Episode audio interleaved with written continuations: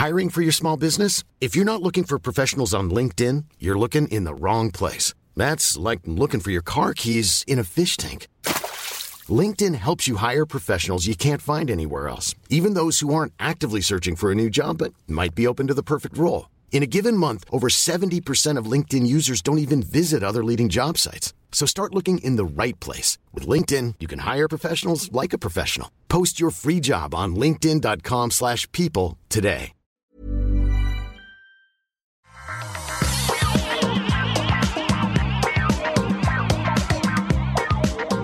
Tech numéro 419, on est en août 2021, on va vous parler d'Apple. Tim Cook est président depuis 10 ans et Apple plie face aux développeurs et à la pression des procès, un petit peu, mais quand même, OnlyFans chance d'avis, Windows 11 sera là pour tout le monde, euh, presque, et on se lance dans l'émission.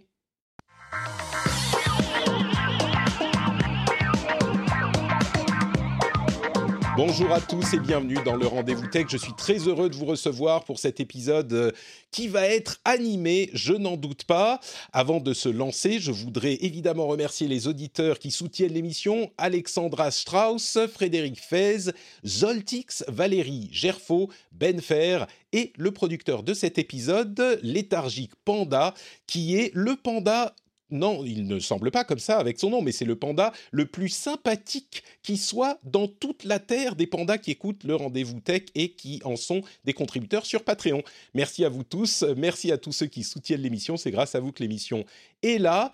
Et je vais également, euh, avant de me lancer dans les sujets, euh, dire bonjour bah, aux invités. D'une part, Mélinda Davansoulas qui nous fait le plaisir de se joindre à nous encore une fois depuis l'équipe de Frandroid. Comment ça va Mélinda? Oh écoute, ça va très très bien, je suis ravie d'être là. Ça me fait bien plaisir depuis longtemps. Très heureux de t'avoir. On a beaucoup de choses à dire sur les 10 ans de euh, Tim Cook à Apple et sur euh, plein d'autres choses. On va, on va dire des. des, des- je- tu fais partie de Frandroid, donc tu es un petit peu dans l'équipe d'en face. hein, mais justement, on va voir ce que, ce que tu as à nous dire sur ça. Je suis, je suis la caution Apple pour tromper l'ennemi. C'est très bien, c'est très bien.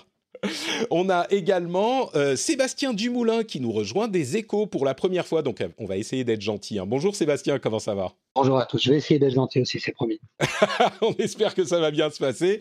Un petit mot pour remercier Twitch, euh, sur lequel on est diffusé en live tous les mardis à midi, qui nous a amené à un train de la hype niveau 4 euh, complètement incroyable qui est en train de se terminer. Donc on remercie tous ceux qui ont lancé euh, des abonnements par Twitch. Euh, C'était un moment très particulier qu'on a vécu juste avant l'émission.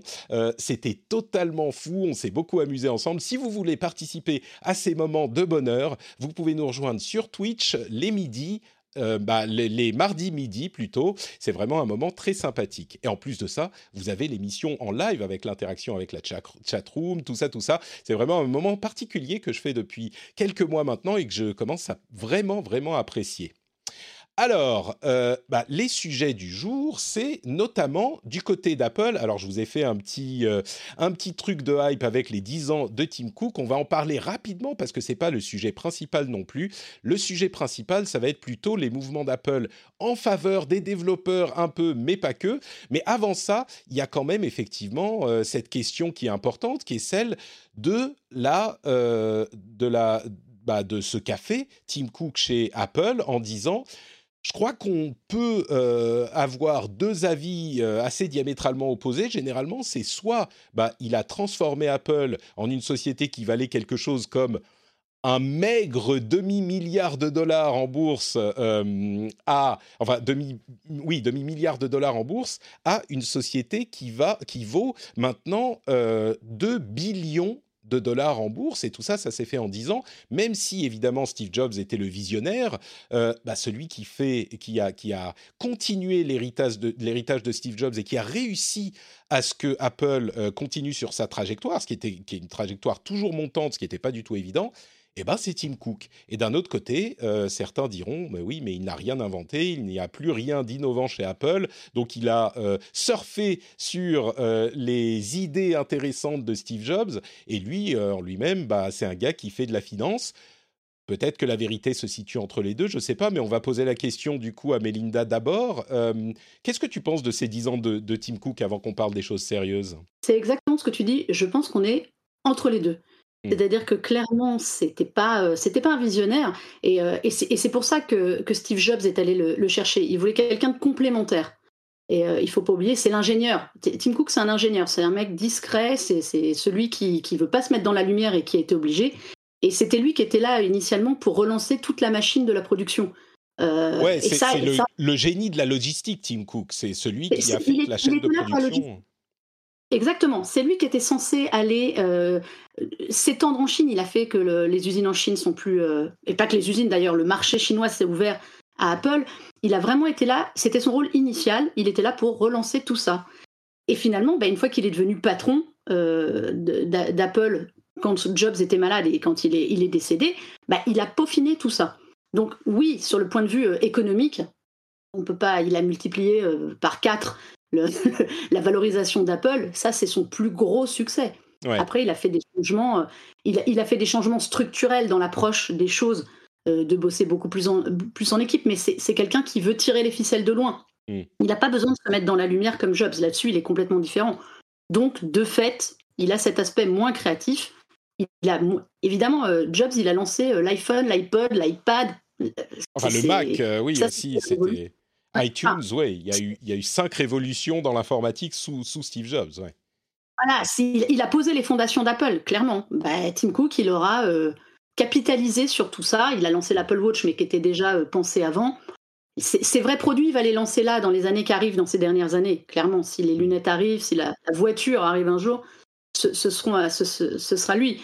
C'est pas, pas un marketeur, c'est vraiment un financier, comme tu disais. Et là-dessus, il a euh, réussi son pari. Il, a marqué, il aura marqué Apple au moins pour ça, au moins auprès des actionnaires. Quoi. Sébastien, euh, tu, es du même avis sur Tim Cook euh, C'est euh, un, type qui a surfé un petit peu en optimisant ou il y a quelque chose de plus? Il y a vraiment un truc en plus.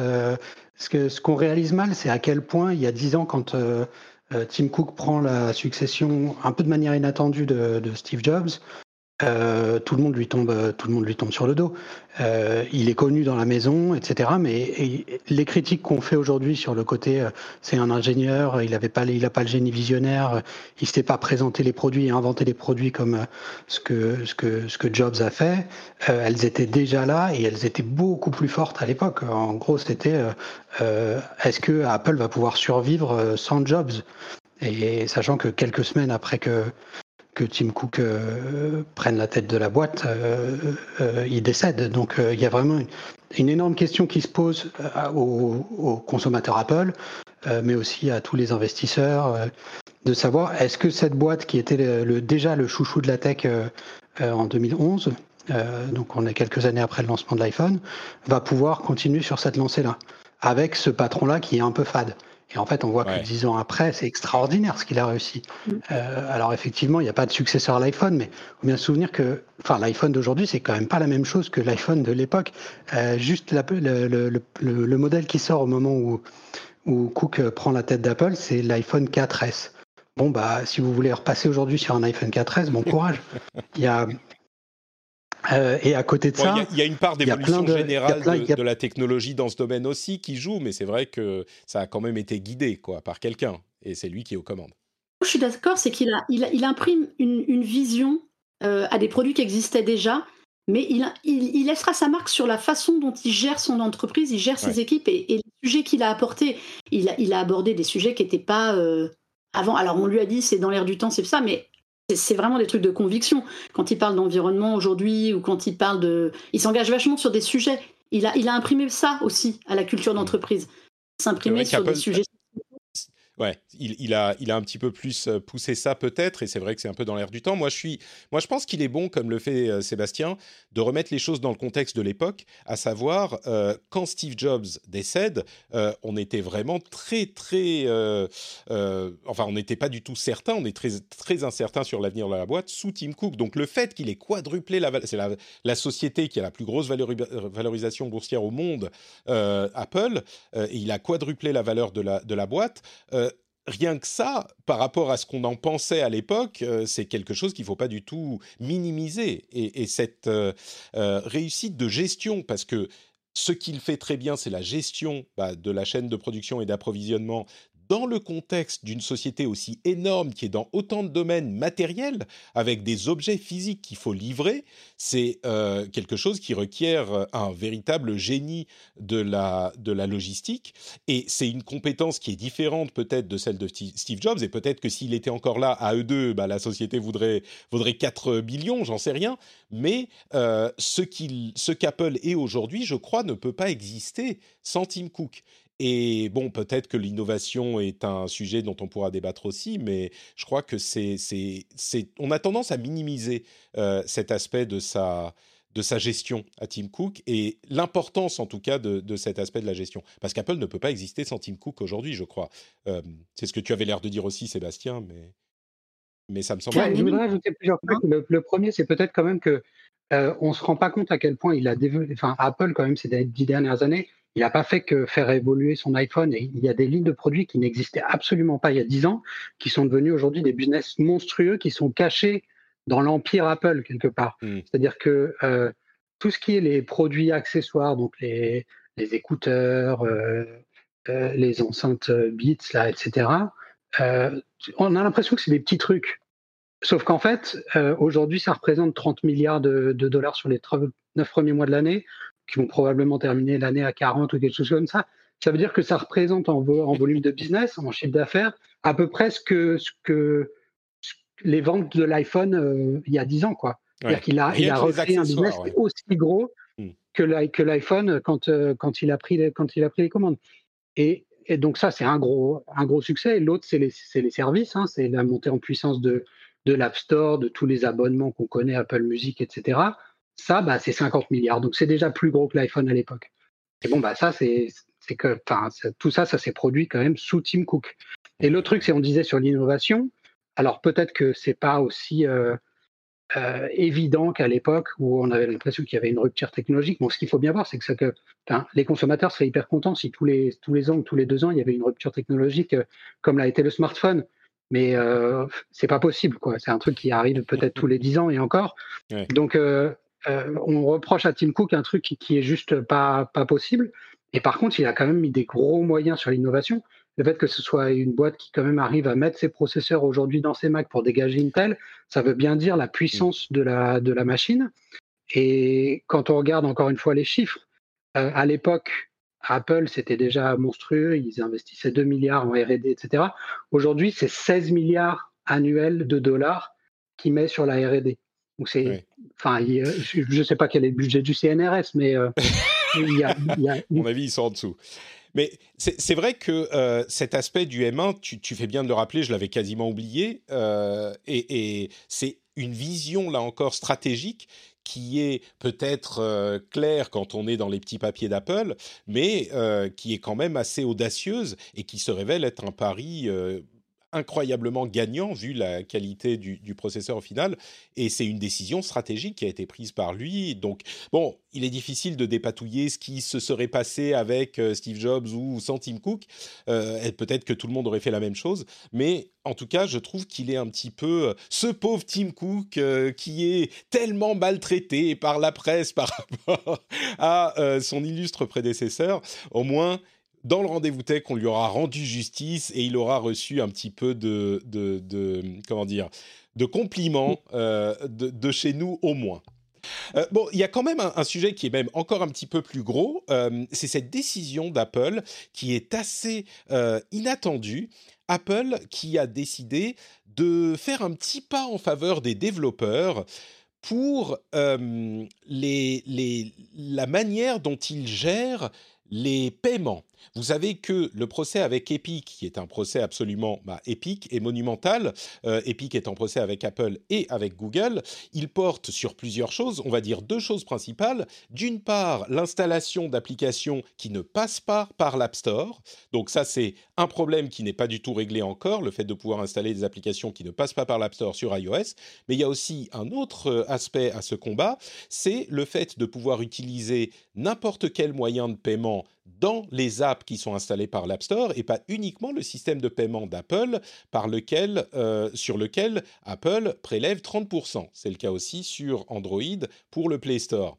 Et donc, ce que euh, demandent les, développeurs, c'est de pouvoir utiliser des systèmes de paiement différents et c'est le cas, euh, enfin, ça n'est pas aujourd'hui possible, non seulement utiliser des systèmes de paiement différents, mais en plus de pouvoir en parler. Parce que, euh, disons que, je, je, me corrige un petit peu, ils ont le droit de vous, euh, vous avez le droit de vous abonner à un service pour une app qui est téléchargée sur l'App Store, sur leur site web, par exemple. Donc ça, c'est déjà possible.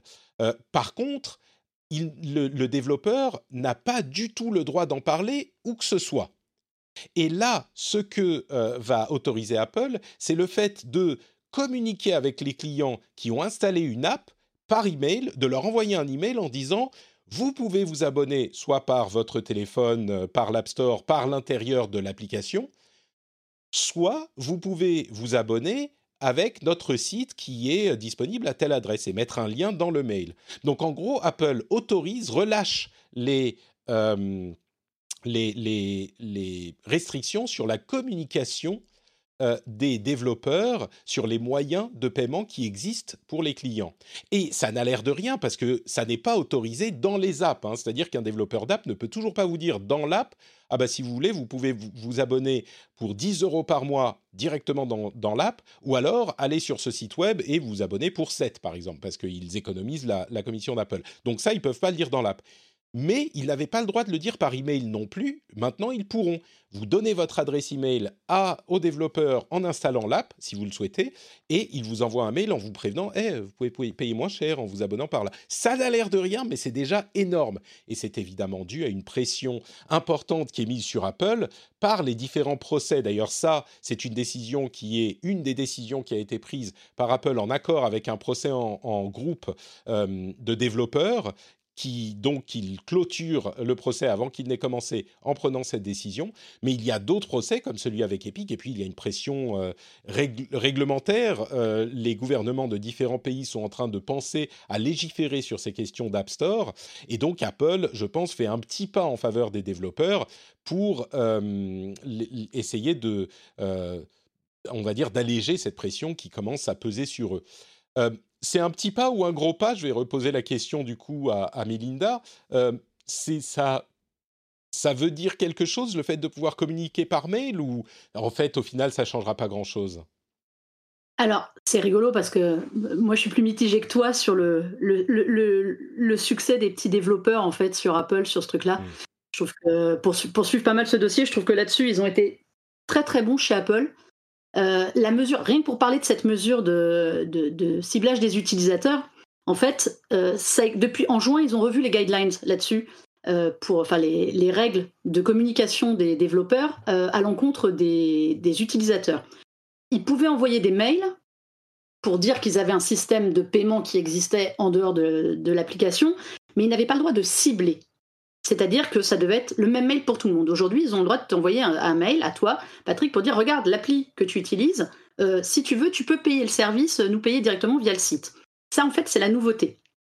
Elle est, elle est que là. En gros, elle est euh, sur la formulation écrite de, ce point. Alors, c'est assez important pour les, pour les développeurs, sauf que on sait, toi et moi, que si c'est pas facile de payer via l'application, et que tu n'es pas Netflix ou Spotify, tu n'as pas forcément le réflexe et l'envie d'aller sur un site extérieur pour payer un service que tu pourrais faire très facilement via l'application. C'est là où je trouve qu'ils sont malins, Apple. Allez-y, faites-le, mais on sait que les gens ne vont pas trouver ça pratique. vous, pouvez le faire, mais on sait que les gens ne le feront pas, donc ça ne changera rien pour nous, en gros. Voilà, et en plus, et ça j'ai demandé à, Apple euh, euh, après, après cette annonce-là, le petit truc qui est drôle, c'est qu'il faut qu'en plus, l'application enfin l'entreprise derrière l'app, ait eu l'autorisation des utilisateurs pour les cibler dans la, dans le, la, communication et donc d'envoyer, d'avoir le droit d'envoyer le mail pour les invertir de cette possibilité-là. Parce que tu vois un peu toutes les galères pour la pauvre entreprise. Sachant que derrière, il faut aussi qu'elle laisse le droit aux gens de refuser le, parcours du combattant.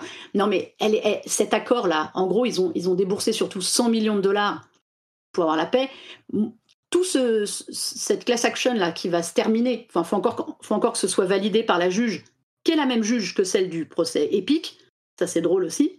Mais cet accord-là, pour moi, c'est un peu euh, les petits. Alors, ce qu'ils appellent les petits développeurs, c'est-à-dire ceux qui font moins d'un million de revenus de dollars par an, c'est le nerf de la guerre, en fait, actuellement, entre Epic et Apple. Parce que c'est 99% euh, de l'App Store, pour schématiser. Euh, les gens qui payent les fameux frais de commission qui, qui, sont problématiques, c'est 15% des applis, grosso modo. On, voit tous que la majorité des applications sont, sont gratuites, mais c'est une manne et financière et en nombre. Pour moi, cet accord, c'est histoire d'attirer à eux les petits développeurs. C'est ça la, bataille entre Epic et Apple, c'est de savoir qui va prendre, en gros, qui va avoir la garde des enfants, pour schématiser. Euh, et, c'est ça. Et en fait, cet accord, là où je trouve qu'Apple est, malin, c'est que quand tu regardes le contenu, honnêtement, ils font pas des masses de concessions. Très honnêtement. Mais on a l'impression que. Euh, par contre, on a l'impression qu'ils font, un, geste énorme. Honnêtement. Euh. Je, précise sur une chose, euh, ces petits développeurs effectivement qui font moins d'un million euh, de dollars par an, euh, pour lesquels ils ont un fonds de 100 millions de dollars qu'ils vont redistribuer à tous les développeurs qui avaient une app, c'était entre 2015 et 2019 je crois, quelque chose comme ça. Ils représentent... Jusqu'à jusqu'au moment de l'accord, ok? Mais il représente euh, une grande quantité d'apps, mais par contre, au niveau des revenus, à moins que je me trompe, c'est une petite partie des revenus de l'App Store.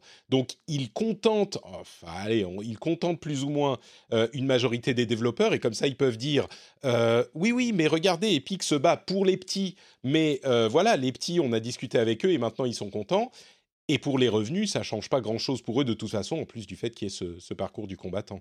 Donc, exactement ça. En fait, les mesures que tu vois qui ont été, euh, qui ont été annoncées là, honnêtement, il y a beaucoup de choses qui sont euh, confirmées.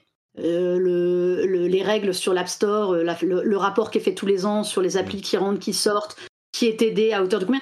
Honnêtement, ils ont mis par écrit beaucoup de choses qui existaient déjà. Il y, a, il y a peu de créations à part ce fonds à 100 millions. Mais le fonds de 100 millions de dollars, c'est de la redistribution d'argent, parfois à des petits développeurs qui vont qui vont toucher. Euh, en gros, l'idée, c'est ce que vous pensez avoir perdu sur les cinq années qui viennent de s'écouler, on va vous les donner. Comme ils savent que c'est le gros des troupes, euh, Epic Games, par exemple, n'est évidemment pas concerné, ni Spotify, c'est-à-dire tous ceux qui sont montés au front euh, face à Apple ne sont pas du tout concernés par cet accord. Oui, parce que ça, c'est pas, pas, c'est pas ça qu'ils veulent. Eux, ce qu'ils veulent, c'est pouvoir mettre dans leur app, bah, vous nous payez soit par Apple, soit par... Ouais. Par, voilà, et un store parallèle. Et d'ailleurs, j'ai demandé, à Apple, le store parallèle, là, en gros, est-ce que ça vous est demandé? Et en, ils répondent gentiment non, non, mais ça, c'est l'affaire de quelques gros euh, milliardaires. C'est ça, en gros, c'est ça leur formule. oui, c'est l'image qu'ils donnent. Nous, on s'occupe des petits devs et les, et les grosses boîtes. Euh, bon, c'est pas totalement faux non plus, mais ça ne veut pas dire que les grosses boîtes ont tort de demander ce qu'elles demandent. Euh, du coup, Sébastien, sur cet accord, effectivement, c'est un petit tour de passe-passe d'Apple qui se fait bien voir, ou en tout cas qui réussit à clôturer ce procès de groupe, je ne sais plus comment on, appelle ça en français, ce class action lawsuit.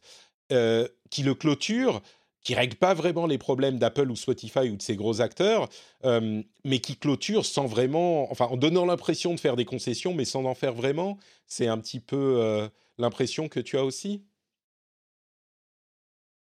Moi, je vais être plus radical encore que Melinda. Je, pense que cet accord, c'est du flanc. Ouais, carrément. C'est de la communication de la part d'Apple et ça change absolument rien aux fondamentaux du problème, ni pour les petits développeurs, ni pour qui que ce soit. Parce qu'en réalité, euh, ce que disait très bien Melinda, c'est que euh, quand bien même euh, ils communiqueraient sur la possibilité de s'abonner à l'extérieur, etc., ça représente ça une infime fraction des, des, transactions effectivement réalisées parce que c'est super dur en fait de persuader. Ça crée de la friction en fait. Les gens quand ils sont sur l'App Store, euh, ils ont envie quand de clics, euh, s'ils ont envie de s'abonner, ils s'abonnent. Ils vont pas aller ouvrir un navigateur pour euh, rentrer leurs informations de carte de crédit en, en, 10 clics pour ensuite revenir dans l'application pour rentrer les identifiants et que Apple les qu'on considère que c'est bon qu'ils sont abonnés et qu'ils n'aient pas à régler le, les 30% de commission. Les, fameux 30% de commission. Euh, et, sachant que ça, c'est que c'est un truc euh, qui qui n'était pas au départ dans les règles de, l'App Store. Hein. C'est un truc sur lequel Apple a reculé en 2011, d'ailleurs, justement, à peu près quand Tim Cook est arrivé. Où, parce qu'au départ, vous vous abonniez dans l'App Store, point final. Si vous étiez abonné à Netflix en dehors et que vous vouliez recréer un. Enfin, à l'époque, Netflix n'existait pas, mais c'était l'idée, quoi. Si vous étiez abonné aux échos et que vous vouliez accéder à l'appli des échos sur l'App Store, vous vous abonniez aux échos dans l'App Store. Vous n'aviez pas possibilité de faire le lien entre les deux abonnements. Mmh il y a eu une grosse bataille, notamment des éditeurs de presse, pour faire en sorte que quand vous étiez abonné à l'extérieur, et que vous n'avez pas besoin de se réabonner dans l'App Store euh, système fermé. Vous n'aviez pas besoin de vous réabonner et du coup, euh, bah, tant pis pour Apple, la commission lui passait sous le nez. Mais globalement, euh, il était quand même gagnant parce que tous les gens qui passent par l'App Store, en fait, s'abonnent dans l'App Store et ça restera valable. Et ça, donc, c'est là que, j'en viens à l'accord qui a été annoncé hier, c'est que ça change fondamentalement rien. quand vous mettez une appli, quand vous êtes dev et que vous mettez une appli sur le sur l'App Store, euh, il n'y a toujours pas la possibilité de passer par un autre magasin, il n'y a toujours pas la possibilité de passer par un autre moyen de paiement, il n'y a toujours pas la possibilité, si vous avez un autre moyen de paiement en dehors de l'App Store, d'en faire la promotion dans l'appli. C'est-à-dire que vous pouvez envoyer un mail, mais par contre, dans l'appli, il n'y a pas le droit de marquer euh, ou de mettre un lien vers votre site pour que les gens aient s'abonner. Donc autant dire que bah, ça ne concernera personne. Et en plus, les taux de commission qui sont quand même, euh, c'est quand même assez élevé. Alors certes, il y a eu des, avancées pour les petits développeurs, etc. Ça peut descendre à 15% dans certains, dans certains, euh, dans certains cas, mais c'est quand même 30%. Et grosso modo, euh, vous gagnez un euro, on vous en pique 30 centimes. Hein, faut... Bah, c'est tout l'argument de... C'est tout l'argument euh, bah d'Epic, c'est qu'aujourd'hui, ça ne vaut plus 30%. Euh, c'est un, un, une sorte de raquette aujourd'hui qui est due à ce monopole, euh, même s'il est, il est d'accord, j'imagine, pour dire que ce type de service peut valoir une certaine commission. D'une part, il, faut, il propose qu'on laisse le choix pour que lui puisse installer son propre store, mais surtout, il dit 15%, ou enfin, il donne pas de chiffre précis, mais il dit 30%, c'est trop. Euh, à voir ce, qui a raison là-dedans, on pourrait en parler très très longtemps. Mais, euh, mais bon, je pense qu'on a bien compris le.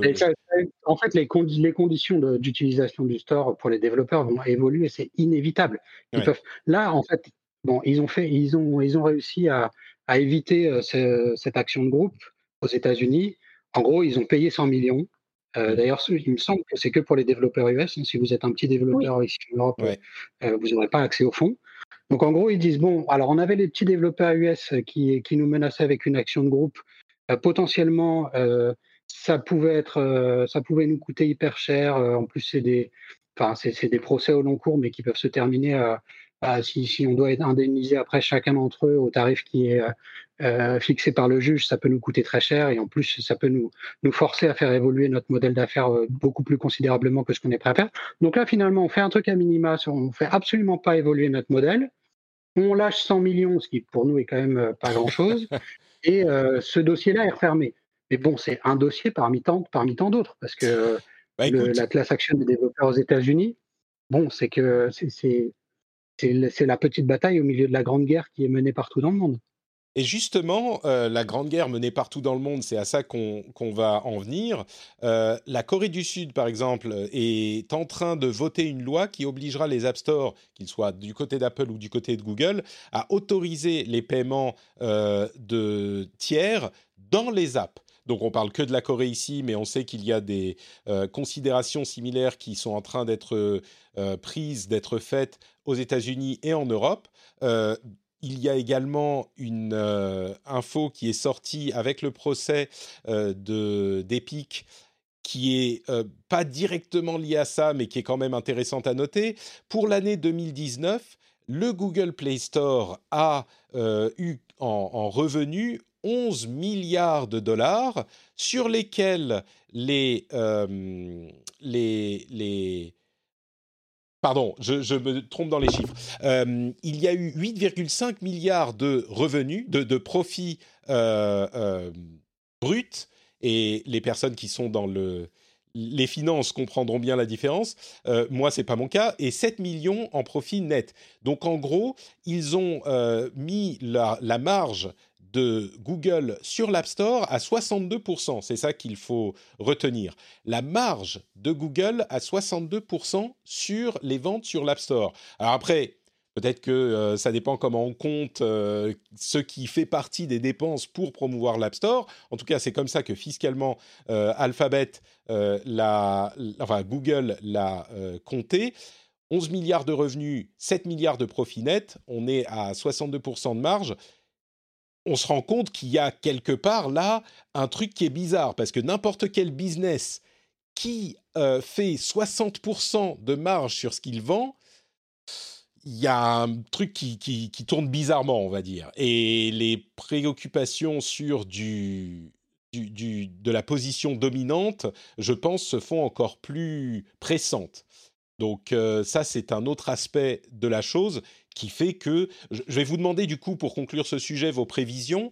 Euh, est-ce qu'on va avoir euh, par l'appareil, par les, les, parlements, est-ce qu'on va avoir des lois qui obligeront Apple et Google à accepter, enfin à modifier ces conditions-là de, paiement Est-ce qu'ils vont d'une part être euh, obligés, on va dire dans les deux ans, hein, on va pas voir trop trop loin, mais dans les deux ans, est-ce qu'ils vont être obligés d'accepter les paiements tiers dans les apps et ou l'installation d'applications tierces, là on parle plutôt d'Apple parce que c'est déjà possible chez Google, l'installation d'applications tierces sur les OS. Mélinda, deux questions.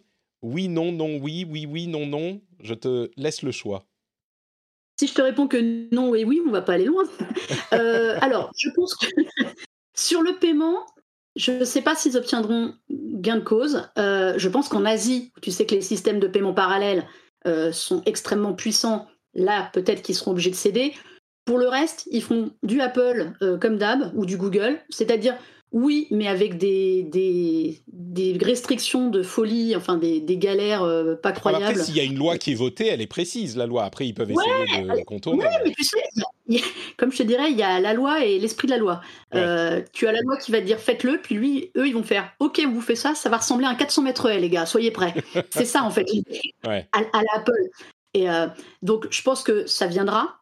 Mais, euh, mais tu vois, avec toutes ces contraintes, et pareil pour le store euh, parallèle, ils, ils, finiront par lâcher, mais avec des contraintes de folie qui font qu'en fait, pour l'utilisateur, parce que leur pensée première, elle est sur l'utilisateur, c'est tellement galère de faire autrement que finalement, ils restent là. Hmm. Parce que les 15%, les 30% de commission, euh, il faut vraiment que ce soit conséquent pour qu'un utilisateur cherche pas la facilité. Et Apple comme Google, ils se reposent là-dessus sur la simplicité d'utilisation. Ils peuvent faire des concessions à côté avec des handicaps de folie, hmm. parce que la justice les, oblige, les développeurs les obligent, mais au final, ils, peaufineront pour que leur solution principale elle soit la plus intuitive et simple possible. Donc je, euh, pense que hmm, ça viendra, mais de là à ce que ce soit utilisé facilement, euh, il y a encore du boulot. Ouais. Sébastien, tu es sur la même ligne, tu vois pas les choses vraiment évoluer dans le concrètement, euh, même s'il y a des lois qui sont votées, parce que c'est ce que tout le monde attend là. Moi je pense que c'est ça arrive, euh, ça va tomber. La question c'est de savoir où, quand, euh, où est-ce que ça va arriver en premier, sous quelle forme et dans quelle mesure est-ce qu'il va y avoir euh, effectivement des méthodes de contournement, des choses comme ça. Mais en vérité, ils vont être obligés de, s'ouvrir. Là, un bon candidat, donc il y a la Corée qui va arriver incessamment avec l'obligation d'ouvrir les, systèmes de paiement. Euh, est-ce qu'après ils appliqueront cette règle-là qu'en Corée? C'est aussi compliqué pour ah eux d'avoir des règles qui sont nationales. Ça, c'est sûr. Hein. Euh, ils, restreindront autant que possible. Si la loi est votée en Corée, ça va être qu'en Corée que ça sera possible. Moi, j'en suis convaincu. Ouais, et après, il y a la question de savoir effectivement si euh, les, si les consommateurs voudront aller vers des systèmes de paiement alternatifs, accepteront de, d'aller vers des solutions qui, sont, qui seront peut-être moins ergonomiques, quitte à ce qu'elles soient un peu moins chères. Euh, l'autre question, c'est effectivement les autres, les autres, les autres App Store sur le sur l'iPhone. Euh, bon, là, c'est quand même euh, ouais, ça sera quand même encore une. C'est plus compliqué. Un, peu plus compliqué. Mais moi, je crois qu'il y a. Moi, je crois qu'on peut. pardon, je t'ai interrompu, Sébastien. Non, vas-y. Euh, je crois que, que, ça peut, si c'est effectivement clairement autorisé, euh, je crois qu'après, quand la porte est ouverte, euh, ça, le déferlement arrive. Mais bon, on, verra comment ça se passe, si ça se produit. Mais, mais, je crois que ça commence à faire trop de bruit pour qu'il n'y ait rien qui, qui arrive. Donc, un petit peu sur votre ligne aussi. Mais... il y a un moment, il faut constater les choses. C'est-à-dire que ils ont joué la montre, mais là, il y a un côté où le problème est devenu vraiment incontournable. Euh, et il n'y a que deux acteurs au monde, même si euh, Google peut prétendre qu'il euh, y a de la concurrence, qu'on peut effectivement installer un autre App Store, etc. En fait, il y, a tellement de, haies, d'obstacles que, pour reprendre la métaphore, que, en fait c'est galère. Et en fait, il y a deux acteurs au monde qui contrôlent qu'est-ce que vous pouvez télécharger, à quel prix, etc. Et bon, pourquoi pas, si on considère que euh, c'est la méthode la plus efficace, que derrière, il y a la sécurité qui va avec, il y a la protection des données qui va avec, très bien. Mais par contre, est-ce que à partir du moment où ils sont dans une position qui est une, une situation de duopole ou une situation de monopole en fait sur leur écosystème, on peut leur permettre de faire des profits qui sont aussi monstrueux? La réponse, en fait, elle est non. C'est une, réponse concurrentielle qui est euh, de dire euh, s'il y a un seul acteur qui est sur un marché, il va monter les prix et il va se rincer au passage euh, au détriment du consommateur, au détriment de la concurrence. Et donc, il faut que si cette infrastructure elle est essentielle et qu'elle ne peut pas être doublonnée, il faut qu'on régule les prix. C'est un peu comme quand Orange a le, le, réseau cuivre, par exemple, en France, pour faire de la DSL. Bah, à un moment, personne ne va reconstruire un réseau cuivre. Donc on dit, OK, c'est vous qui avez la seule infrastructure qui est dispo, mmh. Euh, tout va passer par vous, mais par contre, vous ne pouvez pas facturer à Free ou à Bouygues 50 euros par mois pour accéder à une ligne ADSL parce que c'est pas juste. Mmh parce qu'ils ne peuvent pas construire une, alternative. Donc, vous avez ce qui s'appelle une. en fait, les, les, les, les, prix pratiqués sont, sont indexés sur les coûts c'est une formulation un peu compliquée, mais en gros, ça veut dire il y a le régulateur qui regarde combien ça vous coûte de mettre en place l'infrastructure, de l'entretenir, etc. Et ensuite, il définit un tarif auquel vous laissez accès à cette infrastructure euh, à vos clients. Et finalement, ça pourrait être la même chose pour les App Store. On dit, OK, Apple, ça vous coûte combien de, de maintenir les serveurs, de faire les checks de sécurité, etc. Parce que ça, c'est un chiffre qu'Apple donne pas. ensuite, vous répartissez ces coûts sur tous les développeurs et vous dites, bon, ben voilà, ça c'est le coût. Et c'est le coût, c'est probablement pas 30% de toutes les transactions. C'est ça qui est la clé au final, euh, de, euh, indépendamment de la manière dont on arrive à la conclusion. Euh, je crois qu'effectivement, on n'est pas à 30% quand on voit les, le type de profit que fait Google et certainement que fait Apple sur ce mm. genre de choses. Et, et, du coup, comment déterminer la, la chose juste et puis surtout comment déterminer si on a le droit ou pas de de parler de solutions de paiement tierces. Bon, on n'a pas fini d'en parler, j'en suis sûr. Avant d'avancer euh, plus loin d'Apple, du coup, je vais euh, juste mentionner le hashtag Apple2 euh, qui dénonce racisme et sexisme dans chez Apple, qui est un mouvement qui est en train de prendre un petit peu d'ampleur, dans la foulée duquel on a entendu des témoignages sur les questions de la vie privée d'employés qui sont obligés de lier leur compte iCloud personnel à leurs ordinateurs de travail et qui n'ont ensuite pas le droit de euh, d'effacer le disque dur une fois qu'ils rendent l'ordinateur. Il y a ce genre de, préoccupation. Euh, et puis, euh, donc, il y, a, il y, a, tout un tas de choses dont on pourrait parler à, ces, à ce propos-là. Et puis il y a aussi les rumeurs sur l'iPhone 13, sur euh, l'Apple Watch Series 7 et sur d'autres choses de ce genre-là. Il y a 100 millions d'utilisateurs d'Apple euh, Watch euh, en ce moment, d'après les estimations. et l'Apple Watch Series 7 donc, devrait arriver. Elle aurait un plus grand écran, 41 à 45 mm et puis un bord plat comme sur les derniers iPhones. Bon, ça, on aura la réponse dans quelques semaines. Et on aura aussi la réponse sur l'iPhone qui peut communiquer avec des satellites LEO. LEO, c'est Low Earth Orbit euh, pour les satellites. Et c'est les satellites de type Starlink, mais il y en a beaucoup d'autres hein, euh, qui, utilisent ce type de technologie. Et donc, on aurait des iPhones qui peuvent communiquer avec ces satellites. Alors, c'est pas juste pour les communications classiques, euh, mais ça serait pour les urgences, pour les endroits où on n'a pas de 3 ou 4G.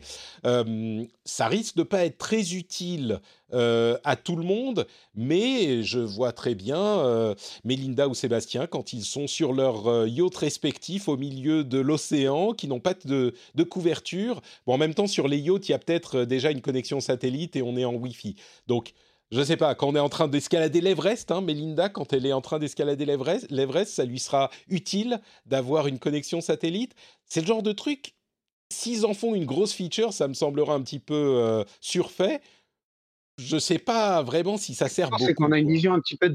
Je pense qu'on a une vision aussi un petit peu déformée des choses en tant que consommateur français parce que on a une couverture du territoire qui est quand même euh, relativement bonne, même s'il y a peut-être certains des auditeurs qui sont dans des zones blanches. Mmh. Mais euh, globalement, c'est très satisfaisant et il suffit de se balader un petit peu en Europe ou d'aller aux États-Unis pour se rendre compte qu'il y a des endroits où ça capte rien du tout en fait. Et là, bah, euh, ouais, le, service, il a une certaine légitimité, peut-être plus qu'en France. Ouais. Et, pour les urgences, c'est rassurant peut-être. On se dit, bon, bah, au moins, s'il y a un truc qui arrive, mon iPhone peut contacter quelqu'un, même quand j'ai pas de, 4G ou de 5G ou de 3G. Oui, pardon, Melinda?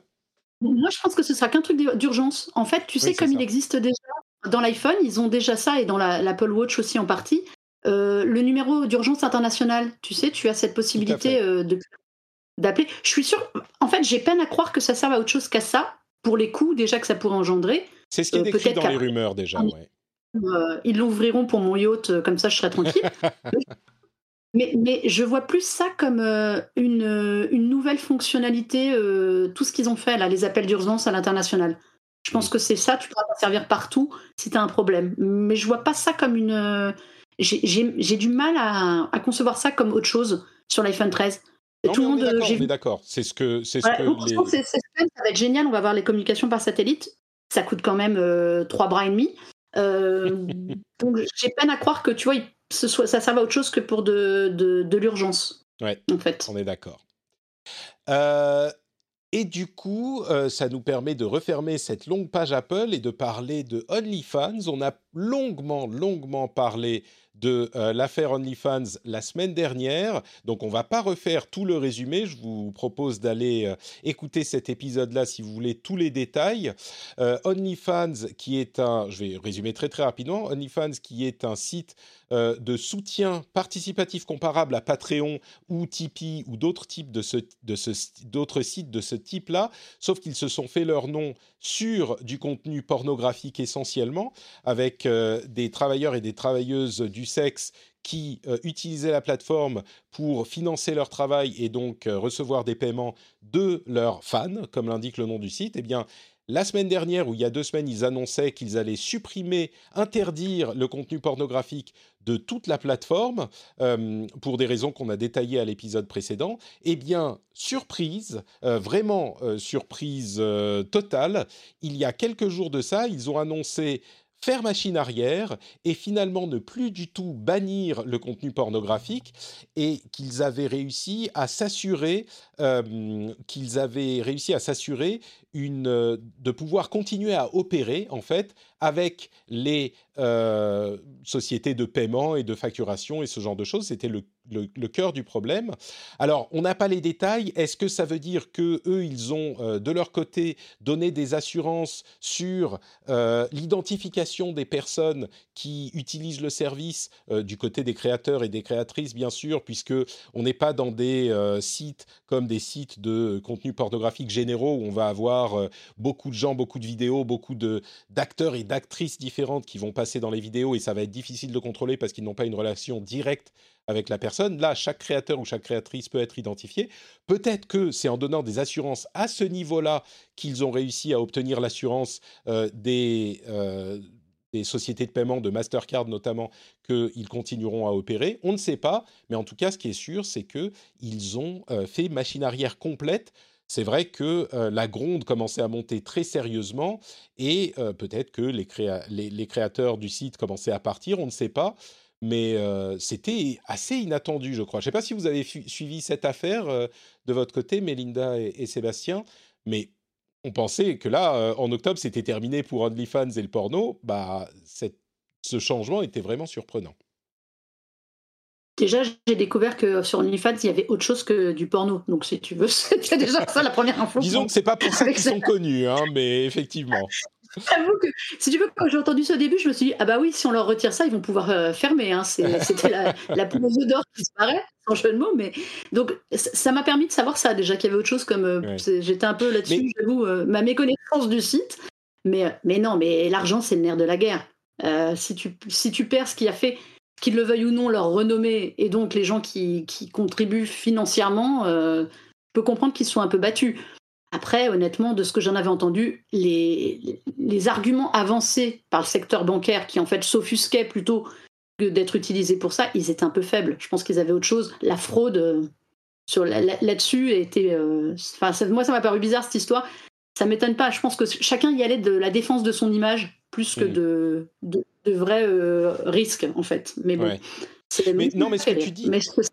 je, crois que ce que tu dis est très juste. C'est une question de d'argent finalement. J'imagine qu'il y a beaucoup de gens qui se sont dit bon bah on va aller ailleurs. Et OnlyFans sans le porno, euh, c'est Patreon qui est moins connu que Patreon. Et du coup, euh, peut-être qu'ils n'ont pas vraiment d'intérêt, enfin, ils ne peuvent pas exister sans le porno. C'est peut-être pas une motivation très, euh, on va dire, euh, euh, de défense de leur créateur finalement, mais simplement ils se sont rendus compte, bah, si, tout le monde part, et ça avait l'air d'être le cas, euh, il ne reste plus grand, chose pour nous, et il y a d'autres options que OnlyFans. Il y a plein de sites qui font un petit peu la même chose et qui sont suffisamment petits pour passer sous le radar sur les préoccupations de, des, des, banques et des solutions de paiement. Donc, ils ils ont dû se rendre compte qu'ils n'avaient pas, qu'ils ne pourraient peut-être pas survivre. Donc, euh, bon. Bref, en tout cas, toute notre discussion euh, de la semaine dernière, du coup, est cadeau. Euh, oui, Sébastien. Je trouve quand même qu'il y, a quelque chose de curieux dans le, dans le timing. Si tu veux, il y a mmh. cet aller-retour de communication est tellement rapide que tu peux pas t'empêcher. Enfin, tu, tu, peux penser légitimement que derrière, ils ont fait un coup, que ce soit en termes de pub ou en termes de pression sur les financiers.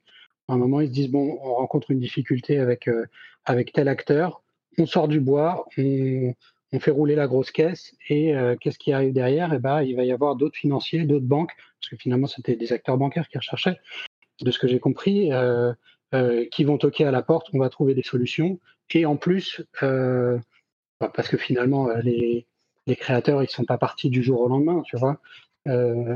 et et on a parlé d'OnlyFans comme jamais on en a parlé, notamment dans la presse grand public. Et donc aujourd'hui, ça veut dire que euh, si tu si, si, tu connaissais pas et que euh, tu as envie de trouver un site euh, de, de, de contenu porno, bah hop, ça va faire tilt, tu vas sans doute aller tester OnlyFans.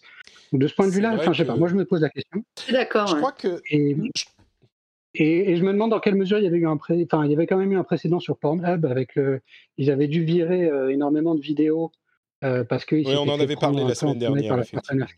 Mais c'était pas la même situation. Alors je sais pas hein. comment ça, je sais pas comment ça s'est traduit derrière parce que c'est un peu non, c'est pas la même situation. Mais finalement, on a parlé de Pornhub euh, beaucoup plus que parce que c'est quand même des sujets qui sont assez tabous. Euh, euh, et on a, on a parlé de, ces, de cet acteur-là en particulier. Comment est-ce que derrière ça s'est traduit dans ses chiffres de fréquentation et puis dans ses résultats économiques? Je ne sais pas. Ouais, alors le, problème de Pornhub est plus compliqué parce que Pornhub, effectivement, il y avait des contenus hautement illégaux et des contenus de euh, trafic euh, sexuel et de trafic de, personnes. Et sur Pornhub, les solutions de paiement type Visa, Mastercard ne sont pas revenues. Donc je ne sais pas dans quelle situation financière est Pornhub, j'imagine qu'on peut payer en Bitcoin, euh, comme toujours dans ce genre de cas, mais c'est une situation qui est différente de celle d'OnlyFans, où effectivement, et on en a parlé la semaine dernière... Euh, quand, Mathieu nous l'a fait remarquer, il y avait eu une enquête de la BBC qui notait des problèmes sur Pornhub, sur euh, OnlyFans aussi, mais les problèmes d'OnlyFans, c'était plus des personnes qui étaient des adolescents et des adolescentes, donc des personnes trop jeunes qui avaient ce type de euh, contenu sur euh, OnlyFans. Alors évidemment, c'est certainement problématique euh, et je ne veux pas minimiser la chose, c'est évidemment un énorme problème, mais c'est pas le même type de problème que quand on a du trafic de personnes, de l'esclavagisme sexuel, ce genre de choses qui étaient avérées sur Pornhub. Et donc peut-être que les choses euh, de ce type sont plus faciles à réguler sur OnlyFans euh, parce que on peut demander l'identité des personnes et c'est euh, plus, plus facile à gérer de cette manière. Là où Pornhub a dû désactiver les contenus mis en ligne par la communauté, qui était moins facile à, à, gérer. Sur OnlyFans, il n'y a pas ce problème-là. Mais par contre, là où je te rejoins un petit peu, Sébastien, c'est que la, la pression sur Mastercard euh, a dû se, être euh, réelle parce que non seulement beaucoup de gens ont regardé du côté d'OnlyFans, mais beaucoup de gens ont aussi demandé mais attendez une seconde, Mastercard, pourquoi est-ce que vous euh, exigez ce genre de choses de OnlyFans aussi? Sur Pornhub, on comprenait, mais là, est-ce que c'est pas un petit peu du puritanisme ou de l'imposition morale ou ce genre de choses? Et c'était pas une très bonne image pour Mastercard. Donc, il n'est pas impossible qu'en voyant tout le ramdam médiatique, euh, Mastercard soit allé voir OnlyFans ou vice versa et qu'il soit dit OK, bon, euh, on se calme, on va trouver une solution, on va pouvoir trouver les, les faire quelque chose qui va arranger tout le monde parce que là, c'est bon pour personne. Je peux l'imaginer ça effectivement. Eh bien écoutez, on va parler de Windows, de drones qui font des livraisons, on va parler de santé mentale, de santé mentale et de tech et de plein de choses encore. Mais j'aimerais vous proposer une chose avant ça. Vous proposer en fait deux choses. D'une part, je voudrais vous parler de l'after show, l'after show qui va avoir lieu pour les patriotes euh, après cet épisode. Et le sujet de cet after show, je vous propose que ça soit ce que les réseaux sociaux ont apporté de positif j'aimerais qu'on soit un petit peu positif, parce qu'on parle tellement des aspects négatifs de la tech dans ces émissions, semaine après semaine. Dans l'after show, avec les patriotes, pour les patriotes, on va parler un petit peu de positif et des réseaux sociaux, euh, de ce qu'ils ont amené de bien dans le monde, parce que je vous assure qu'il y a des choses, donc on en parlera entre nous. Et pour accéder à cet after show, vous pouvez soutenir l'émission. Évidemment, c'est pas la seule raison de soutenir le rendez-vous tech, il y en a plein, mais euh, si vous voulez accéder à cet after show, vous pouvez aller sur patreon patreon.com slash rdvtech et euh, soutenir pour le montant que vous voulez, 1 euro, 2 euros, 3 euros, c'est vous qui décidez et vous avez accès à des bonus absolument incroyables, comme par exemple eh ben, l'accès à l'after show bien sûr, mais aussi les timecodes dans l'émission pour passer à un sujet qui vous intéresse plus. Vous avez également aucune pub dans l'émission, y compris cette partie qui est euh, coupée dans le flux privé, la partie où je fais la promo du Patreon, puisque vous êtes déjà des patriotes. Vous avez aussi des éditos. Euh, je vous fais passer de l'autre côté du micro pour vous expliquer comment ça se passe au niveau euh, de la production. Mais le plus important, c'est que vous soutenez une émission qui vous plaît, qui vous intéresse, qui parle de contenu en profondeur, important, et puis parfois un petit peu euh, amusant aussi. Et c'est le moyen de soutenir le rendez-vous tech, sans quoi bah, il n'existerait pas tout simplement c'est euh, un modèle assez unique où on est entièrement financé par les gens qui soutiennent, euh, qui écoutent l'émission et qui décident de la soutenir. Donc un grand merci à tous ceux et celles qui le font. On vous fait de gros gros bisous spéciaux, même si vous ne nous écoutez a priori pas. Il y en a quelques-uns qui écoutent le flux, euh, le flux public. Et puis on continue avec le reste de l'actu.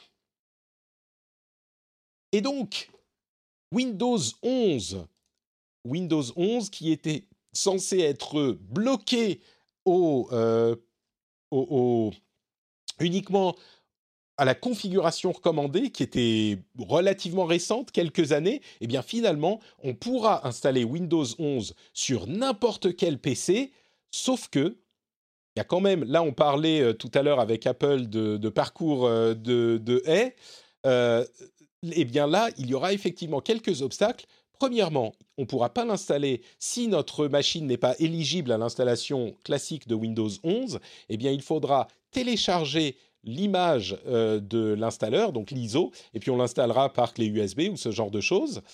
Et d'autre part, euh, Microsoft dit on ne garantit pas les mises à jour quand c'est installé comme ça, même les mises à jour de sécurité.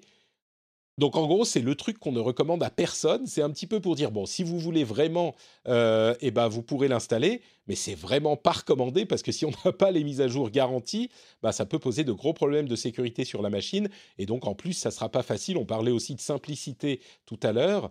Euh, bah ça sera pas facile à installer puisqu'on peut pas passer par Windows Update.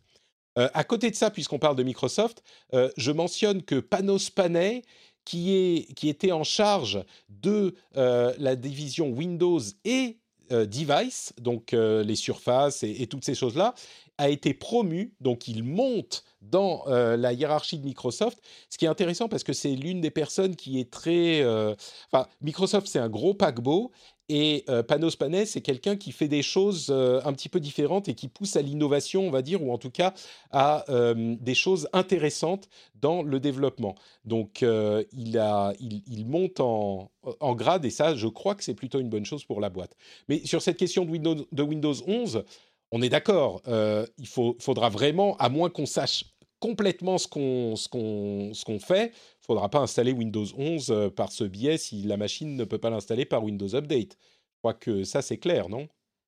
Mais je ne comprends pas en fait leur délire Microsoft sur Windows 11. Ils, ont un truc qui Alors, bon, on passe le fait qu'ils nous avaient promis que non, ils avaient juré au grand Dieu, il n'y aurait rien après Windows 10. C'était la fin. Donc voici Windows 11, mais que personne ne pourra installer parce que ça va quand même être un peu la lit, je suis désolée de vous le dire. Mais je ne, je ne comprends pas leur stratégie. Ils présentent quelque chose qui est hyper intéressant, mais personne ne va pouvoir le faire. Ça va être une galère sans nom à installer. On a l'impression qu'ils essayent de, je sais pas, de décourager les gens de le faire.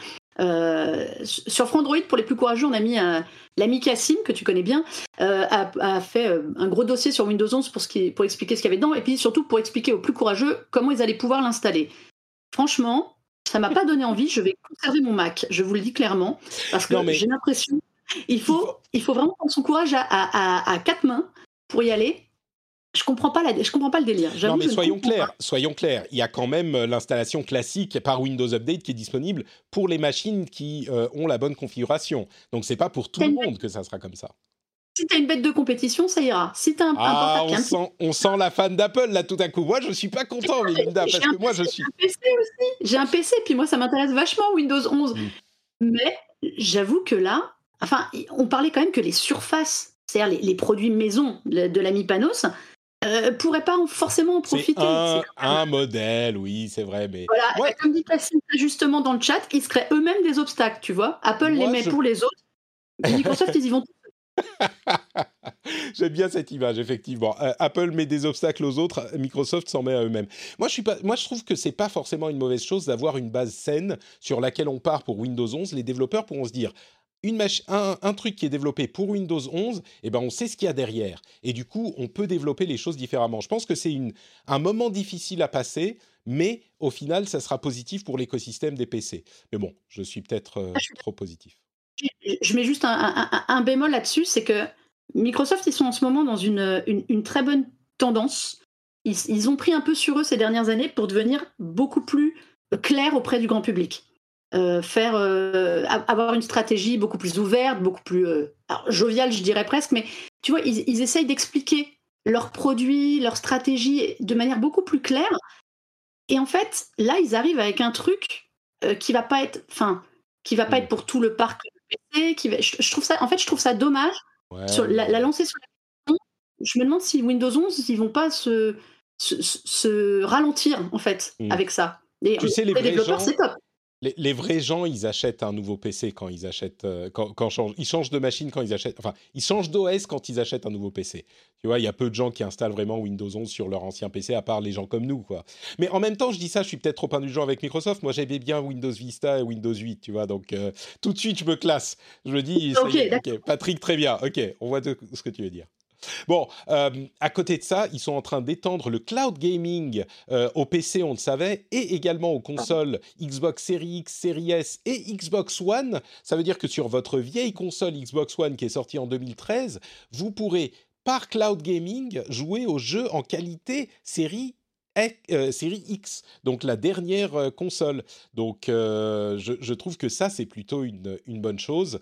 On verra comment ça fonctionne dans la pratique. Ça arrive à la rentrée, pardon, à, pendant les vacances. pendant les vacances, ça sera activé. Bon, parlons un petit peu de drones qui font des livraisons. Il y, a un truc qui est allé Vas-y, bien sûr. Il y, a un truc, tu, tu l'as ouais, évoqué quand même rapidement, qui est lié à notre relation de consommateur, à l'obsolescence des machines on, on accepte d'un smartphone des trucs qu'on n'accepte pas d'un PC ou d'une console. Tu es en train de dire qu'on va pouvoir continuer à utiliser des machines de 2013. Qui est-ce qui aujourd'hui continuerait d'utiliser un iPhone 4 et qui se scandaliserait que le dernier iOS soit pas disponible sur sa machine? Mmh. mmh. euh, C'est pas faux. Euh, Mais bon, c'est des, des, systèmes différents, c'est des habitudes différentes. Ouais, c'est des habitudes différentes, mais peut-être que peut-être que Microsoft a intérêt finalement à ce qu'il y ait un renouvellement du parc qui soit un petit peu plus euh, euh, fréquent, même si ce n'est pas des gros vendeurs de matériel, pour pouvoir avoir une expérience unifiée, etc. Si je veux dire, le parallèle avec Apple, il est valable que dans la mesure où tu, où, tu pousses les gens euh, à renouveler leur matériel de manière très fréquente. Ce que, ça, c'est un, c'est une des théories euh, un petit peu complotistes euh, qui dit que en fait Microsoft fait ça pour faire plaisir aux partenaires euh, constructeurs pour leur garantir des ventes de nouvelles machines dans les dans les mois et les années à venir. Bon, je ne sais pas si je bah, ça fait partie de l'équation. Hein, je veux dire, c'est pas complotiste de dire que l'argument doit forcément rentrer en ligne de compte. Après, est-ce que c'est la seule raison pour laquelle ils le font Sans doute pas? À voir. J'espère pour eux qu'ils vont, bien, ils vont bien élargir le parc d'appareils compatibles parce que faut pas oublier que les gens ont beaucoup renouvelé leur matériel depuis un an. Mais justement, mais, toutes les machines. Écoute, il y, a toute une narration, enfin, il y a toute une, fantaisie qui se développe autour de Windows 11 qui est ah mais il faut avoir une machine euh, achetée il y a six mois pour que ça soit compatible. C'est faux.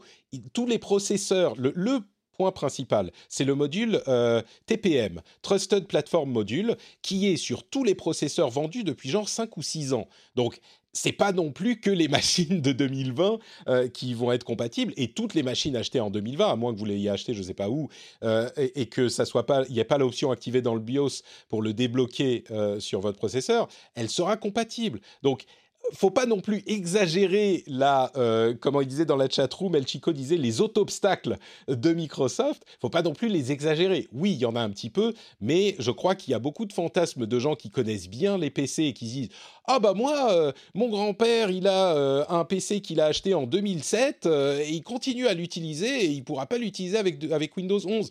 Bah, il restera sur Windows 8 ou sur Windows 10 ou ce que c'est. C'est pas la fin du monde non plus. Donc, bref. Je suis. Ah, peut-être pas envie de faire euh, quoi que ce soit avec Windows 11, surtout, il n'en aura pas besoin. non, je pensais plus au. C'est ça. C'est plutôt ça, moi, mon. Mais les entrées de pas forcément. Tous les processeurs. Ah, ah, J'ai du mal à voir une machine vendue aujourd'hui qui ne sera pas compatible Windows 11 ou même depuis quelques années.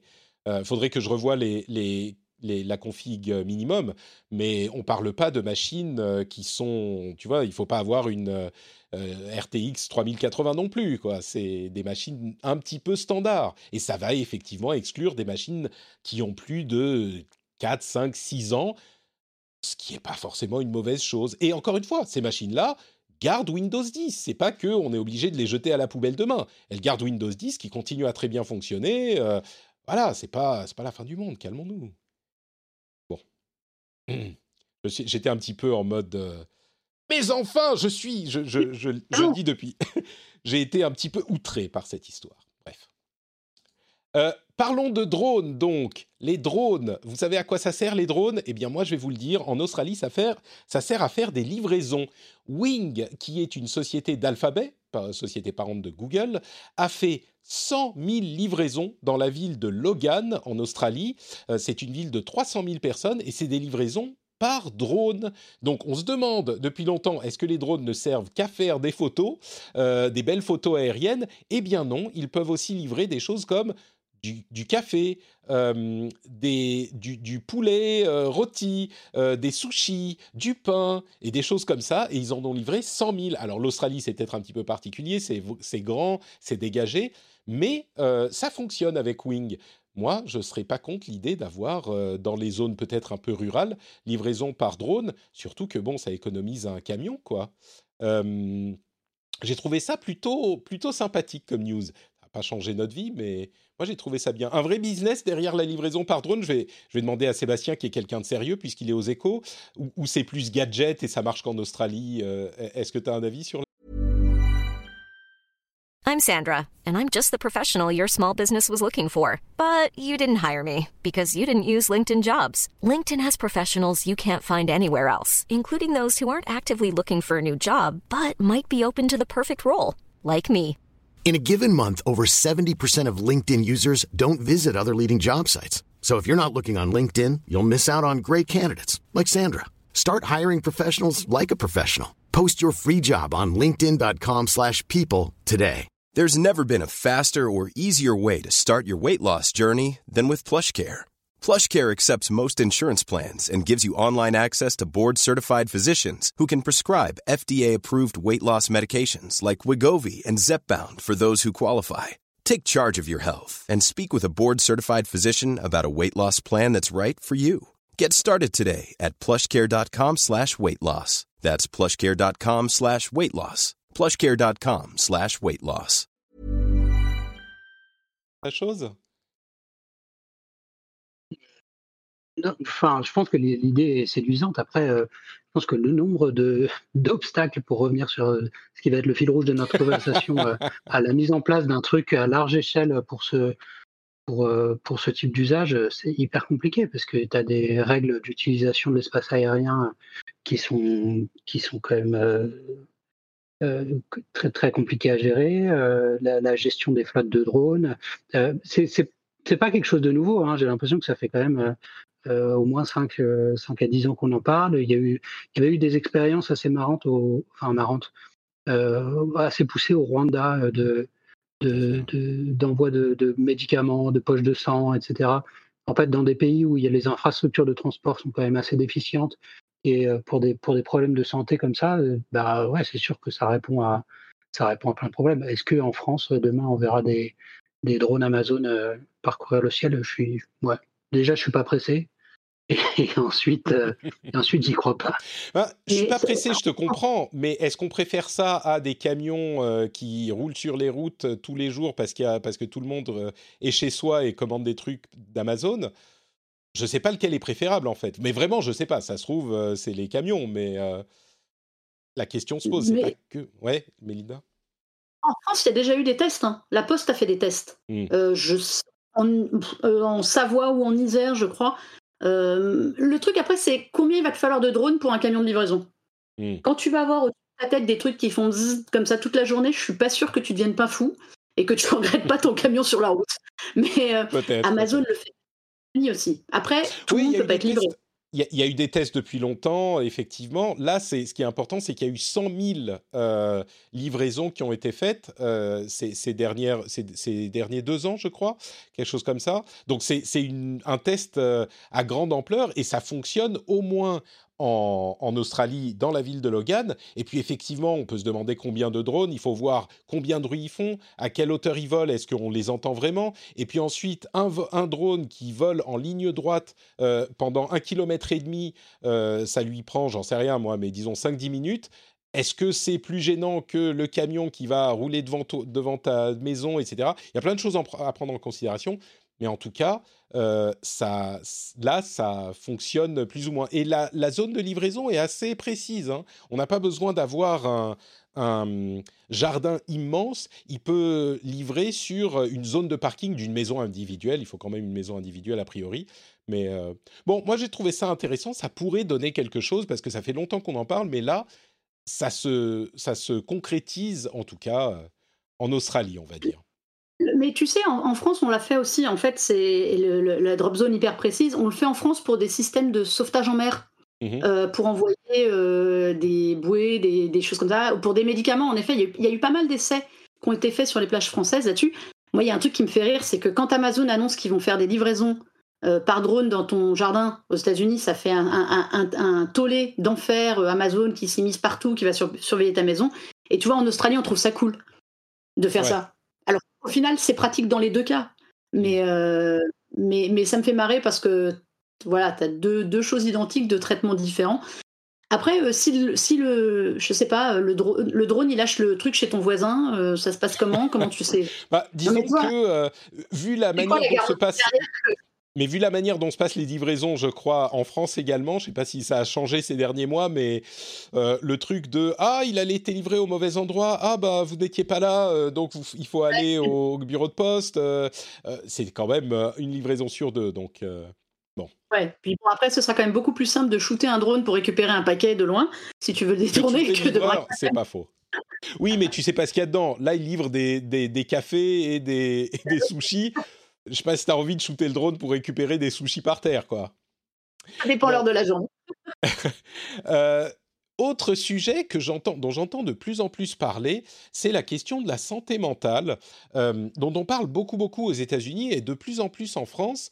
Euh, mais je crois que en France, on a une vision un petit peu négative de la, même de l'idée de santé mentale, euh, on, en, on, on, y pense un petit peu comme problème de santé mentale. Euh, de, Quand on dit santé mentale, en fait, on pense un peu problème psychiatrique. Alors que aux États-Unis, la mental health et dans les pays anglophones est de plus en plus considérée comme quelque chose de, un petit peu comme la santé physique et l'exercice physique en quelque sorte. Donc faire attention à sa santé mentale, c'est prendre soin de ça, de soi, ne pas trop travailler, ne pas euh, euh, prendre du temps pour soi, faire attention à, sa, à, ses idées, euh, peut-être des tendances de dépression, etc. Et ça, c'est un domaine euh, qui est assez intéressant pour la tech aussi. Euh, elle est décidément partout. Et il y a une news qui est assez emblématique de ça. Il y a une société, euh, enfin une app que j'ai pas mal utilisée qui s'appelle Headspace, qui est une app de méditation qui est bien foutue. J'en utilise plusieurs. et Headspace était pas mal. Et ils ont annoncé une fusion avec une société qui s'appelle Ginger, qui est une société qui propose de la, des soins de santé mentale. Donc, on va dire qu'on peut parler à quelqu'un, on peut avoir des conseils, on peut faire état de son, état, etc. et donc, ils vont fusionner pour proposer des solutions de santé mentale à la fois préventive et de premières approches. Alors évidemment, ça va pas être. je ne connais pas très bien l'application Ginger, mais j'imagine que c'est pas non plus une application entièrement médicale. enfin, il y a certainement des parties médicales, mais donc c'est cette idée d'avoir les deux côtés du soin de la santé mentale, parce que en particulier quand on est, c'est des sujets un petit peu tabous peut-être, un petit peu difficiles, on, on se dit toujours, bah, je vais pas aller m'emmerder à aller voir un, psy ou même euh, un médecin euh, pour parler de ça. Et eh ben le faire depuis son téléphone, c'est peut-être plus facile. Et puis la téléconsultation, c'est beaucoup démocratisé avec la pandémie. Donc je me demande si c'est pas une, tendance qu'on va voir euh, se développer de plus en plus, pour laquelle la tech a une, euh, une carte à jouer.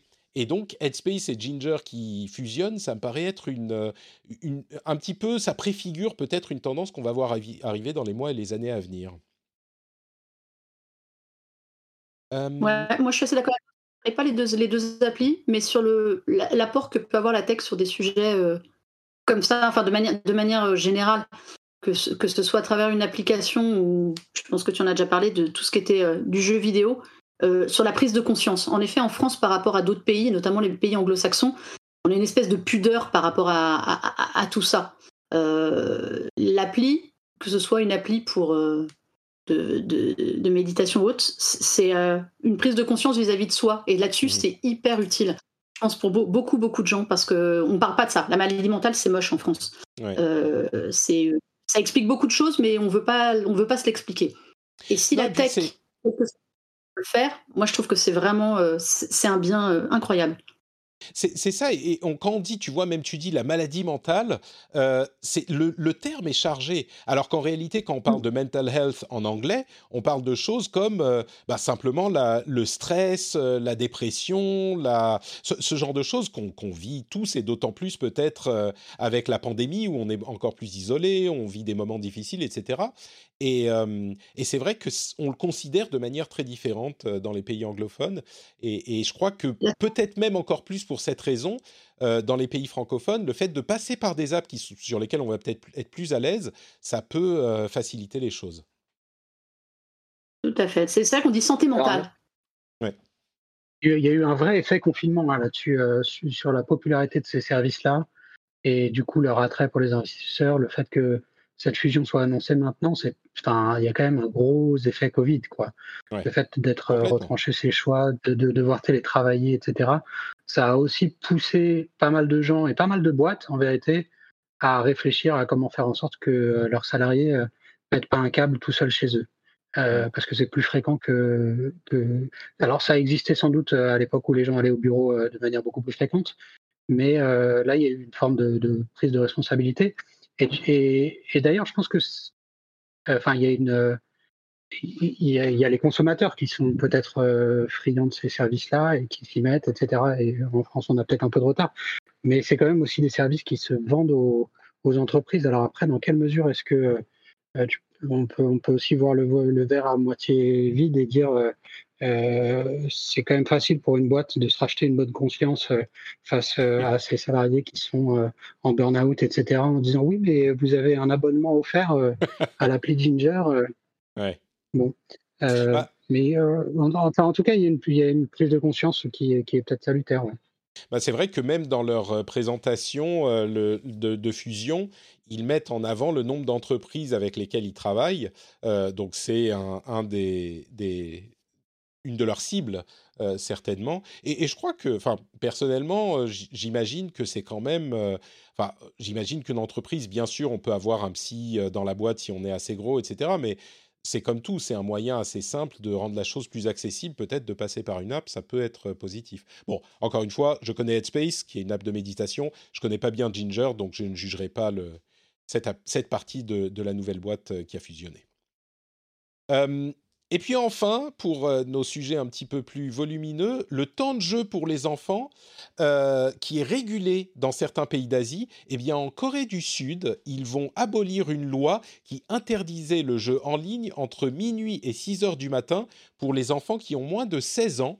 Euh, ils abolissent la loi parce que elle a été il a été montré qu'elle n'avait que peu d'effet sur la santé et les performances euh, de, des enfants. Et en plus de ça, elle concernait, elle concernait, les jeux PC et les jeux consoles, mais pas les jeux mobiles et pas ce qui se passe sur le mobile autre que les jeux, genre, euh, je sais pas, TikTok, Netflix, euh, YouTube, ce genre de choses. Donc, c'était devenu un petit peu inutile parce que les enfants de moins de 16 ans qui n'étaient pas en train de jouer étaient sur leur téléphone de toute façon. Donc, la loi va être abolie, mais dans le même temps, la Chine qui continue. Alors j'ai toute une série de liens sur ce que fait la Chine dans le domaine de la tech, mais je vous ai assez saoulé avec, donc je ne vais pas vous en remettre une couche, simplement pour dire que la Chine est en train de limiter le temps de jeu à 3 heures par semaine pour les enfants euh, de moins de 18 ans. Donc on a le, le vendredi, samedi et dimanche entre 20h et 21h, et c'est tout. C'est tout. Et toutes les sociétés qui proposent des jeux euh, doivent s'assurer que les enfants ne peuvent pas jouer en dehors de ces horaires. Alors pendant les vacances, c'est un peu plus large, euh, mais voilà. Et c'est une, euh, une décision assez drastique. Alors financièrement, ça ne va pas forcément influencer les, les, les, sociétés de jeux parce qu'ils ont clairement dit que les gens qui payent, bah, ce n'est pas forcément les gens qui n'ont pas d'argent, ce qui paraît logique, donc les gens qui ont moins de 18 ans, mais il n'empêche, c'est quand même une décision assez drastique de la Chine, et j'ai été un petit peu surpris que ça soit aussi violent, mais bon, euh, ça a l'air d'être une mode euh, chez eux en ce moment. C'est contrôle total, même sur les jeux. Hein. mais surtout, c'est pas ça qui la dépendance aux jeux, vidéo, comme ils, comme ils ont dit. La, grosse addiction, elle est pas... Enfin, c'est pas avec des mesures comme ça.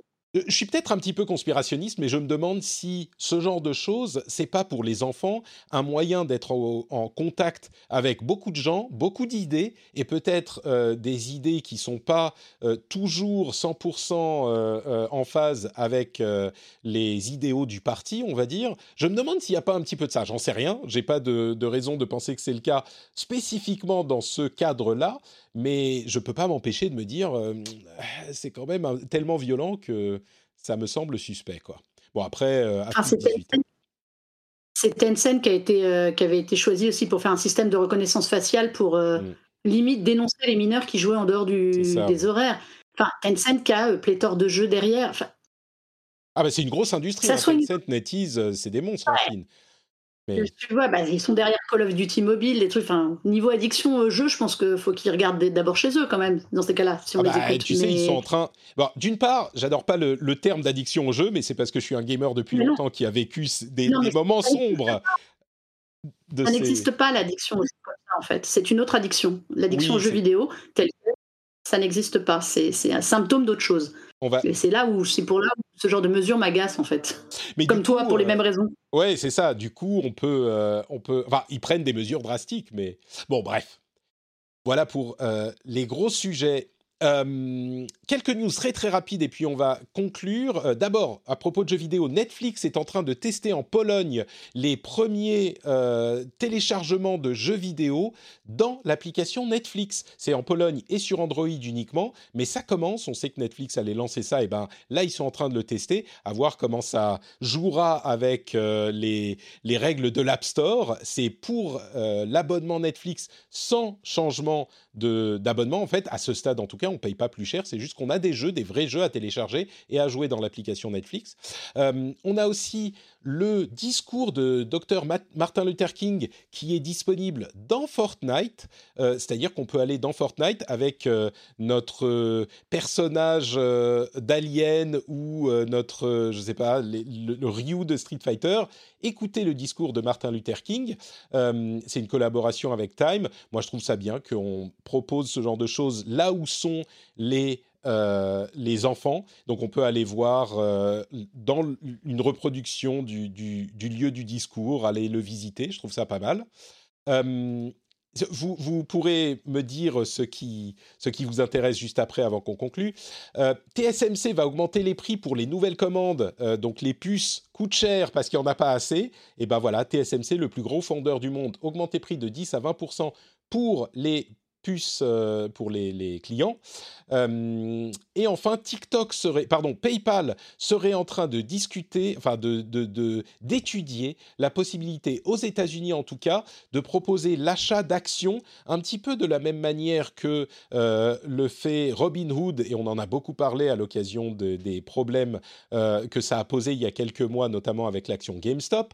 mais PayPal pourrait après les crypto-monnaies proposer l'achat et la vente d'actions, ce qui amènerait la chose en fait euh, au plus grand nombre, là où les actions sont un petit peu difficiles à acheter et à vendre euh, et réservées du coup à, on va dire, euh, les personnes qui en ont les moyens et le, les connaissances. Donc c'est à, suivre aussi. Est-ce qu'il y a une chose qui vous, qui vous parle dans ces quatre petits sujets ou est-ce qu'on conclut? Je vous laisse le choix à tous les deux. Tu as bien résumé tout. Moi, c'était l'histoire de Martin Luther King qui est dans Fortnite qui m'interpellait un peu. Euh, je partage tes idées de dire que si ça y est, là où il y a du monde, ça peut peut-être les sensibiliser euh, à un fait historique intéressant qui explique plein de choses. Euh, mais je suis hyper partagée sur est-ce que c'est sa place d'être là justement parce que c'est un truc historique fort euh, et, est-ce que ce sera bien expliqué et à, sa juste valeur et pas un moment un peu funky euh, dans l'air du temps des mouvements, euh, des, mouvements type Black Lives Matter ou des trucs comme ça. J'attends de voir à quoi ça va vraiment ressembler et si c'est pas hmm. un peu facile. Voilà, je suis extrêmement mitigée sur la première. quand j'ai vu ça tomber, je me suis dit ouh là là, là il y a deux chocs, il y a deux mondes qui s'entrechoquent. Euh, c'est un truc, un événement que je trouve extrêmement fort dans l'histoire américaine notamment, parce que c'est une période qui que, que j'adore et qui m'intéresse énormément.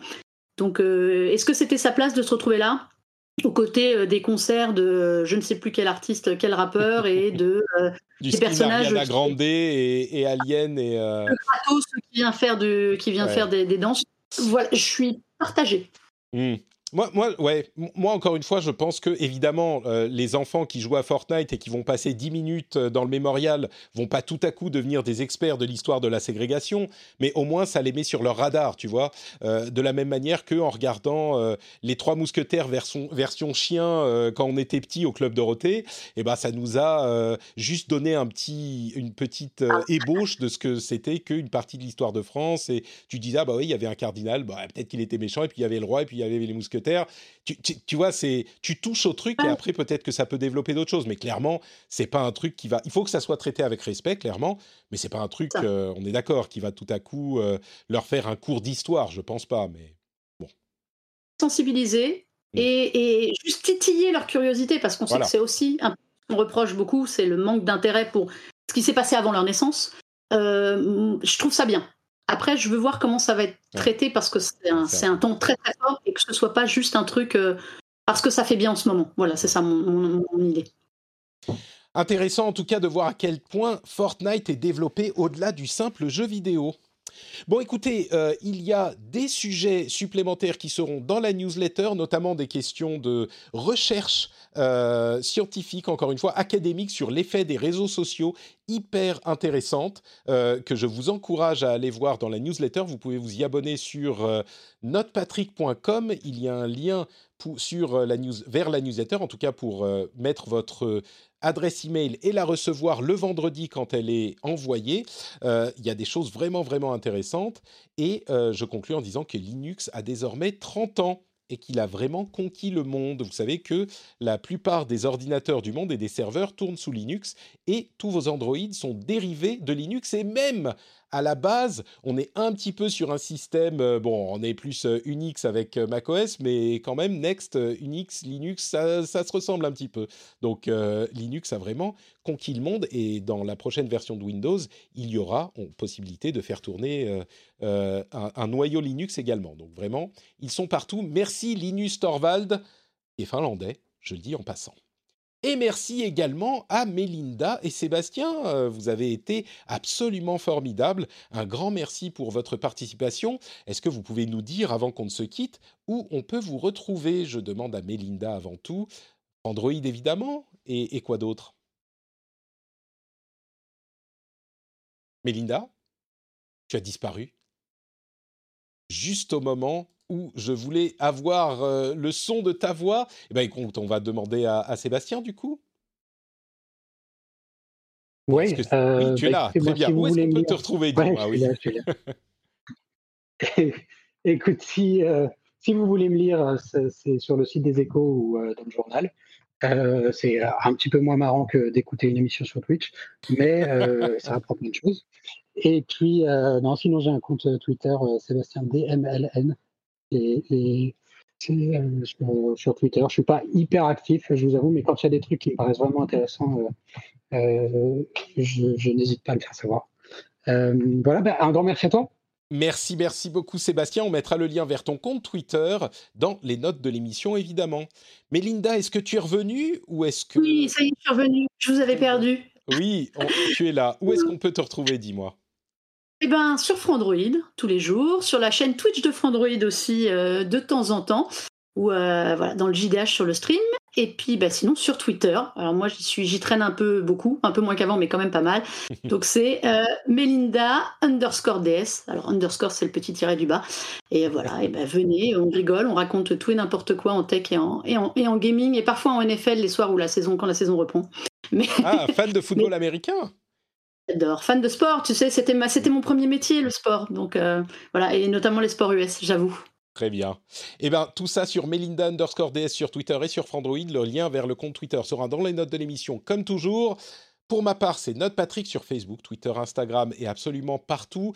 Vous pouvez retrouver tout ça sur notepatrick.com, un petit site très intelligent où vous avez tous les liens et des petites cartouches qui s'étendent et vous pouvez aller vers le Patreon notamment pour soutenir l'émission sur patreon.com slash rdv Tech. Le lien est également dans les notes de l'émission. Si vous appréciez ce qu'on fait, c'est l'endroit où il faut aller. En plus, vous aurez tout plein de bonus, dont le bonheur de euh, soutenir l'émission et notre travail.